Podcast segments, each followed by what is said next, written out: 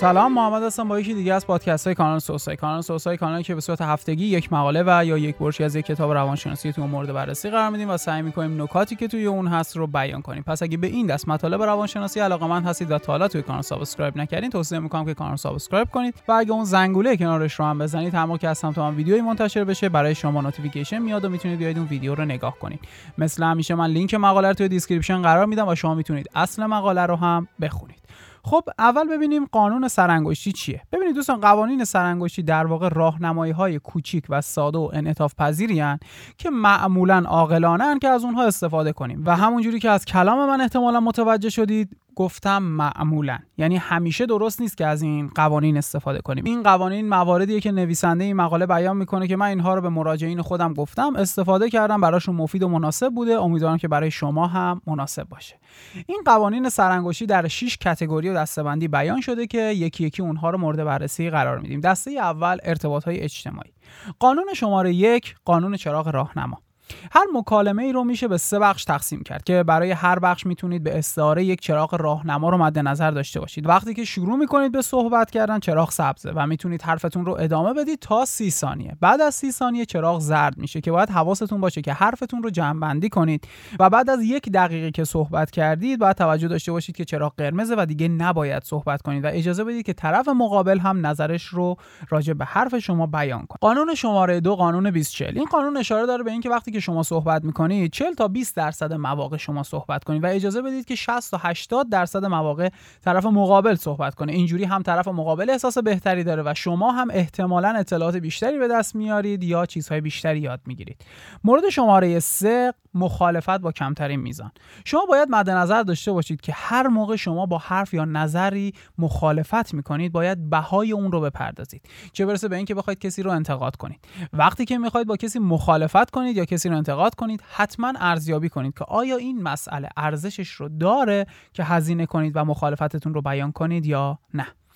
دسته بعدی رابطه. قانون شماره چهار. یا تموم کنید یا بپذیرید.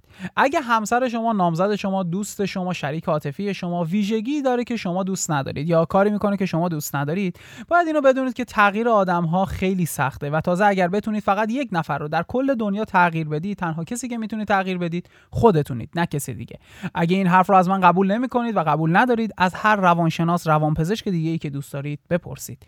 پس وقتی که نمی‌تونید همسرتون رو تغییر بدید و نمی‌تونید چیزی اصلاح کنید بهتره که اون نقطه ضعف اون کمی و کاستی رو بپذیرید. اگر نمی‌تونید بپذیرید جدا بشید. اینکه تلاش کنید که اون فرد رو تغییر بدید یا اصلاح کنید یا درستش کنید یه کار پرخطر و پر ریسکه که احتمالا در پایان هم شکست خواهید خورد.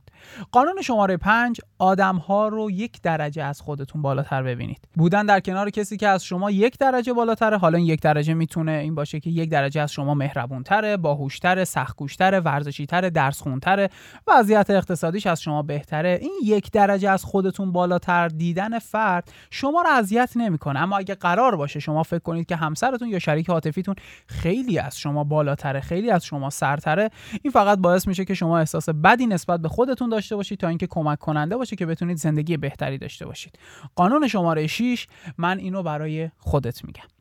چه با همسرتون چه با رئیستون و چه با فرزندتون. کلا با آدم ها موقعی که می‌خواید ارتباط بگیرید. به جای اینکه بگید تو مثلا آدم فلان فلان شده ای هستی و به مثلا اشاره کنید به اون کاری که داره انجام میده و تهدیدش کنید به گونه ای حرفتون رو بیان کنید که به انگیزه های درونی فرد تریگر بزنه و به نوعی باشه که فرد حس کنه که شما در کنارش هستید. نه در مقابلش. به عنوان مثال یه رئیس می‌تونه به کارمندش اینطوری بگه که راستشو بخوای من توی توی پتانسیل خیلی خوبی می‌بینم. می‌دونم که اگه بخوای می‌تونی خیلی متفاوتتر از چیزی که الان هستی باشی و عمل کنی. پس تلاشت رو بکن که بهترین خودت رو نشون بدی. به جای اینکه بخواد به اون فرد بگه که اگه شما کارت درست انجام ندی مجبور میشم که اخراجت کنم ها. جمله اول احتمالا تاثیرگذاری خیلی بیشتری داره برای بهبود اون فرد تا جمله دوم. خب دستبندی دوم کار. قانون شماره هفت میگه کاری که دوست داری رو انجام بده و برو دنبالش. بعدش هم از گرسنگی بمیر. توی دهه های 80 و اواسط 90 روانشناسی زرد در خصوص موفقیت توی کشور ما خیلی باب شد. که البته هنوز هم افرادی هستن در این خصوص صحبت کنن. فقط اون تب و تابی که اوایل بوده شاید الان نباشه و این مسئله خب توی کشورهای غربی هم وجود داشته و در واقع اول اونجا بوده که بعدش اومده اینجا. یکی از چیزهایی که این افراد بیان می‌کردن این بود که دنبال عشقت برو دنبال علاقت برو دنبال اون چیزی که دوست داری برو. وقتی کاری که دوست داری رو انجام میدی اون موقع کار کردن برات عذاب نیست بلکه یک تفریح و عشقه. اما ببینید دوستان اکثر افراد علاقه مشترکی رو دنبال می‌کنن. به عنوان مثال توی کشور خودمون توی یکی دو سال اخیر خیلی gaming و game stream و بازی ها و این game گذاشتن توی اینترنت باب شد و الان خیلی ها هستن که این علاقه رو دنبال می‌کنن.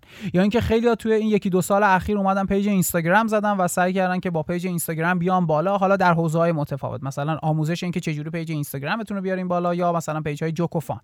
یا اگه یادتون باشه توی دهه های 80 خیلی دنبال این بودن که خواننده بشن. یعنی اگه شما یه سری بزنید به لیست افرادی که توی این دهه حداقل یک track دادن بیرون شوکه میشید تا جایی که شوخی رو می‌کردن که می‌گفتن الان خواننده ها بیشترن از شنونده ها. اینکه شما کاری می‌کنید که دوست دارید و اون کار جزو علایق مشترک و جمع کثیری از مردم هم هست باید برای موفقیت یا خیلی توی اون کار عالی باشین بهترین و عالی ترین باشین یا اینکه خیلی خوش شانس باشین که کارتون بگیره. و الا باید بپذیرید که آخر داستان در حد یک بخور و نمیر پول در میارید. قانون شماره 8 خودتون رو بذارید جای دیگری. خیلی از افراد وقتی که دنبال کار یا شغلی هستن رزومه رو جوری می نویسن که اصلا کار پیدا نکنن یعنی هر کی این رزومه رو می‌خونه اصلا درک نمی‌کنه که این بنده خدا اصلا چه مهارتی داره که من قرار استخدامش کنم. خودتون رو بذارید جای طرف مقابل که قرار رزومتون رو بخونه و شما رو استخدام کنه. آیا این رزومه ای که نوشتید می‌تونه به اون فرد کمک کنه که بفهمه شما چه کاری می‌کنید و چه مهارتی دارید که شما رو استخدام کنه؟ قانون شماره 9 جلز و ولز کردن رو تموم کنید. شرایط الان یه جوریه که تقریبا هیچی ثابت نیست و همه چیز خیلی سریع رشد می‌کنه و تغییر می‌کنه. این شمایید که باید تحمل و طاقتتون رو افزایش بدید و از همه مهمتر مهارت های خودتون رو افزایش. وقتی تمرکز می‌کنید روی مهارت های خودتون و مهارت هاتون رو افزایش می‌دید در پایان احساس خیلی بهتری نسبت به خودتون دارید و احساس موفقیت خیلی بیشتری خواهید داشت. قانون شماره 10 روی نقاط قوت خودتون تمرکز کنید و بیخیال نقاط ضعف بشید. اگه شما نقطه ضعف های فردی دارید و اون نقطه ضعف ها خیلی سنگین و شدیدن مثل خشم عصبانیت استراب فراگیر یا هر مسئله که زندگیتون رو با چالش روبرو کرده قطعا باید اون مسئله رو بهش بپردازید و حل کنید. اما اگر نقطه ضعف در خصوص مسائل اساسی نباشه باید این رو بدونید که ما خیلی کمتر از اون چیزی که حتی تصور می‌کنیم تغییر پذیریم. تا حدی که می‌تونیم بگیم ما تقریبا تغییر ناپذیریم. پس اینکه روی نقاط قوت خودتون تمرکز کنید و اونها رو رشد و گسترش بدید و نقاط ضعفتون رو نادیده بگیرید. خیلی تصمیم عاقلانه تری مورد شماره 11 انرژی روانیتون رو درست خرج کنید. خیلی از ماها توانایی انجام کارهای جسمی و ذهنی طولانی مدت رو نداریم. پس باید انرژیمون رو چه جسمانی چه روانی درست خرج کنیم. سعی کنید انرژیتون رو روی بهترین مهارت که برای بهبود زندگیتون نیاز دارید و مورد استفاده قرار می‌دید مد نظر داشته باشید. این مسئله می‌تونه به شما امکان رو بده که تاثیرگذاری بیشتری روی خودتون و زندگیتون داشته باشید. مورد شماره 12 بالا رفتن تنها مسیر نیست. خیلی کمی هستن که میل به موفقیت و نوک قله ایستادن رو عاقلانه انتخاب می‌کنن. خیلی از افراد وقتی که صحبت از موفقیت و نوک قله میشه معمولا توی دو تا position قرار می‌گیرن. یا توی کمالگرایی گیر می‌کنن و کاملا بیکفایت میشن و هیچ کاری نمی‌کنن یا اینکه خیلی کار می‌کنن و خودشون رو با کار خفه می‌کنن. دسته‌بندی بعدی پول. قانون شماره 13 انتخاب کنید رضایت از زندگی یا موقعیت اجتماعی. خیلی از ماها پولهای زیادی رو خرج می‌کنیم یا اینکه کارهای سخت و طاقت فرسایی رو انجام میدیم. صرفا به این خاطر که به یک مقام و درجه خاصی برسیم یا اینکه یک ماشینی می‌خریم که بتونیم فخرش رو به دیگران بفروشیم و نشون بدیم که ما از جایگاه اجتماعی رفیعی برخورداریم. هر موقع می‌خواستید برای به دست آوردن مقامی تلاش سنگینی کنید از خودتون بپرسید که آیا اون موقعیت یا وضعیت اجتماعی نقش خیلی زیادی توی تصمیمات شما داره یا نه. مورد شماره 14 یا قانون شماره 14 پولتون رو صرف ظرفیت ها و پتانسیل ها کنید نه کمکاری ها وقتی می‌خواید یه مؤسسه یا جایی رو برای سرمایه گذاری انتخاب کنید همیشه مد نظر داشته باشید جایی رو انتخاب کنید که بیشترین سود رو به شما بده نه مؤسسه ای که کسری بودجه داره. که چون حالا چون آشناه یا اینکه توی تبلیغات گفتم ما می‌تونیم شما هم سرمایهتون رو ببرید اونجا بذارید. مورد شماره 15 و قانون شماره 15 پیشنهاد اول رو رد کنید دومی رو بپذیرید. معمولا توی مذاکرات پیشنهاد اول خیلی به نفع شما نیست. بهتره که پیشنهاد اول که بهتون میشه رو رد کنید و دومی رو روش مذاکره کنید و بعد بپذیرید. دسته بعدی قوانین سرانگشتی داشتن هیجانات سالم. قانون شماره 16 حواستون رو پرت کنید. بعضی از مشکلات و مسائل انقدر سخت و سنگین و پیچیده هستن که شما نیاز به مشاوره روان درمانی و یا یک کمک خارجی داشته باشید. اما اغلب اوقات اینجوری نیست. وقتی مسئله و موضوعی وجود داره که اذیتتون می‌کنه می‌تونید با انجام دادن کارهایی که براتون لذت بخش و دوست داشتنیه اون مسئله یا مشکل رو نادیده بگیرید. مورد شماره 17 حرمت نفس پایین معمولا نشانه اینه که شما یه جای کارتون میلنگه و باید یه چیزی رو درست کنید. اگه شما توی رابطه ای هستید که پارتنرتون با شما مثل یک حیوان خونگی رفتار می‌کنه یا دوستانی دارید که دائما به شما توهین می‌کنن یا شما رو تحقیر می‌کنن خب این نشون میده که یه جای کار میلنگه و این وضعیت شما به خاطر خود ارزیابی غیر منطقی و منفیه که نسبت به خودتون دارید صورت می‌گیره. همین الان یه لحظه به خودتون و رابطتون برگردید که چقدر ارزیابیتون نسبت به خودتون منفیه یا اینکه چقدر دیگران با شما بد رفتاری می‌کنن. اگه اینجوریه یه بازبینی باید توی عزت نفستون داشته باشید و احتمالا یه جای کار شما میلنگه. دسته بعدی تحصیلات قانون شماره 18 این قانون بیشتر به درد پدر مادرها می‌خوره. نویسنده مقاله توی این قانون میگه که یک مدرسه ساده و ارزان با بچه ها و معلم های خوب خیلی بهتر از مدارس لوکس و تیزهوشانه. با حالت ها و ویژگی های منحصر به فردی که فقط بچه ها رو تبدیل به رباتی برای درس خوندن می‌کنن. و در پایان دستبندی آخر متفرقه. قانون شماره 19 از وقت و زمانی که دارید سوء استفاده کنید. نویسنده اینجا میگه این یکی از بهترین قوانین سرانگشتیه. از زمان استفاده کنید. اینکه از زمانتون استفاده نکنید مثل یک موقعیت لبه تیغ میمونه. وقتی که شما از زمانتون استفاده می‌کنید می‌تونید خلاقتر مولدتر موثرتر فردی مفید و موفقتری باشید. و وقتی از زمانتون استفاده نمی‌کنید این اطلاف زمان به راحتی می‌تونه باعث این بشه که شما یک فرد شکست خورده بشید. کسی که توی زندگیش هیچ معنایی نداره هیچ دستاوردی نداشته و در پایان غرق در بیهودگی بشید. از زمانتون سوء استفاده کنید و مهارت بیاموزید. مورد شماره 20 خودتون رو مجبور کنید. بله مجبور کنید. خودتون رو مجبور به انجام کارها کنید. خیلی از اوقات متخصصان تنبلی و اهمال کاری تاکید می‌کنن که شما باید اهمال کاری و تنبلی رو اصلا به عنوان یک نشانه ای از بیماری بدونید که باید درمان بشه و برای کشف علت تنبلی هم معمولا روانکاوی رو توصیه می‌کنن. اما گاهی اوقات دلیل تنبلی خیلی ساده است و اونم اینه که شما دنبال لذتگرایی آنی هستید. یعنی شما تمایل دارید کارهایی رو انجام بدید که به شما حال میده اما اون کار به نفع شما نیست. مثلا چک کردن اینستاگرام یا خوندن پیام های کانال های زرد و بی تلگرام یا صحبت کردن با آدم های چیپ و بیارزش. اینها کارهایی که حال میده اما هیچ سود و فایده ای نداره.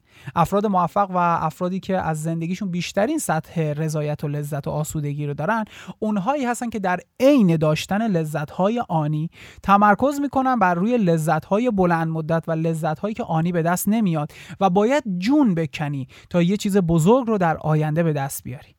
قانون شماره 21 قضاوت کنید. آره قضاوت کنید. احتمالا شما خیلی توی فضای مجازی شنیدید که کسی رو قضاوت نکنید قضاوت کردن کار اشتباهیه. اما اگه این دوستان که توصیه به قضاوت نکردن دارن یک کتاب روانشناسی عمقی رو مطالعه می‌کردن می‌دونستن که یکی از سازوکارهای اساسی روان انسان قضاوت کردنه. اینکه ما از صبح تا شب وقتی که بیدار میشیم در حال قضاوت کردن دیگرانیم تا لحظه ای که قراره بخوابیم. به طور مثال وقتی که شما پشت فرمون هستید دائما دارید دیگری رو قضاوت می‌کنید که چطوری رانندگی می‌کنه. الان می‌خواد چه کار کنه؟ بپیچه نکنه ترمز کنه. پس قضاوت کردن چیز بدی نیست. پس همین قضاوت رو راجع به دیگران در روابط اجتماعی خودتون داشته باشید. قرار نیست به هر کسی اجازه بدید که بیاد توی زندگیتون. قرار نیست به هر کسی اجازه بدید که روی زندگی شما اثر بذاره یا اینکه هر محصول بیکیفیتی رو شما قرار نیست بخرید. بر اساس تجاربی که در گذشته دارید و در زمان حال به دست میارید با عقل و منطق قضاوت کنید استنباط کنید و بهترین تصمیم رو بگیرید. اینجوری هم خوشحالتر خواهید بود و هم موفقتر. قانون شماره 22 ذهنیت تجربی داشته باشید. به جای اینکه روی یک مسئله درجا بزنید مثل یک دانشمند ذهنیت تجربی داشته باشید. دانشمندا برای کشف یک مسئله چه کار می‌کنن؟ هیچی خیلی ساده و مسئله رو به ورطه آزمایش می‌ذارن به طور مثال ادیسون بیش از 900 ماده رو امتحان کرد برای ساخت لامپ تا اینکه تونست یه چیزی رو گیر بیاره که باهاش لامپ درست کنه. شما هم برای پیدا کردن کار دوست همکار شریک عاطفی ذهنیت تجربی داشته باشید. آزمون و خطا کنید. اقدامات کم خطر انجام بدید و موفقیت ها و شکست هاتون رو مد نظر داشته باشید و از اونها یاد بگیرید. قانون شماره 23 خرد درونی شما تمایل داره که چه کار کنه. قبل از انجام دادن یک کار یا باور کردن به یک اندیشه و ایدئولوژی دو بار بهش فکر کنید. این کار هم طبیعی و نرماله و هم کار درستیه. حالا چه می‌خواید این فکر کردن در خصوص ازدواج باشه چه در خصوص رأی دادن به کسی؟ قانون شماره 24 بیشتر سبزیجات و میوه‌جات بخورید از بقیه موارد هم مصرف کنید. در پایان هم باز دوباره به این نکته اشاره کنم که این مواردی که مورد بررسی قرار دادیم قوانین کلی و قوانین الهی و وحی منزل نیستن که توش خدشه وارد نشه. اینها قوانین سرانگشتی بودن که با توجه به شرایط موقعیت حالات فرهنگ کشوری که شما توش زندگی می‌کنید می‌تونه مورد استفاده قرار بگیره می‌تونه رد بشه. این پادکستی بود که من محمد در خدمت شما دوستان عزیزان بودم. اگه این پادکست رو دوست داشتید برای دوستان خودتون هم بفرستید. از طریق لینک حامی باش که توی description قرار داره شما می‌تونید کانال سوسای رو حمایت کنید. ممنونم که تا این لحظه همراه من بودید و این پادکست رو گوش دادید. تا هفته آینده و پادکست بعدی. خدا نگهدار.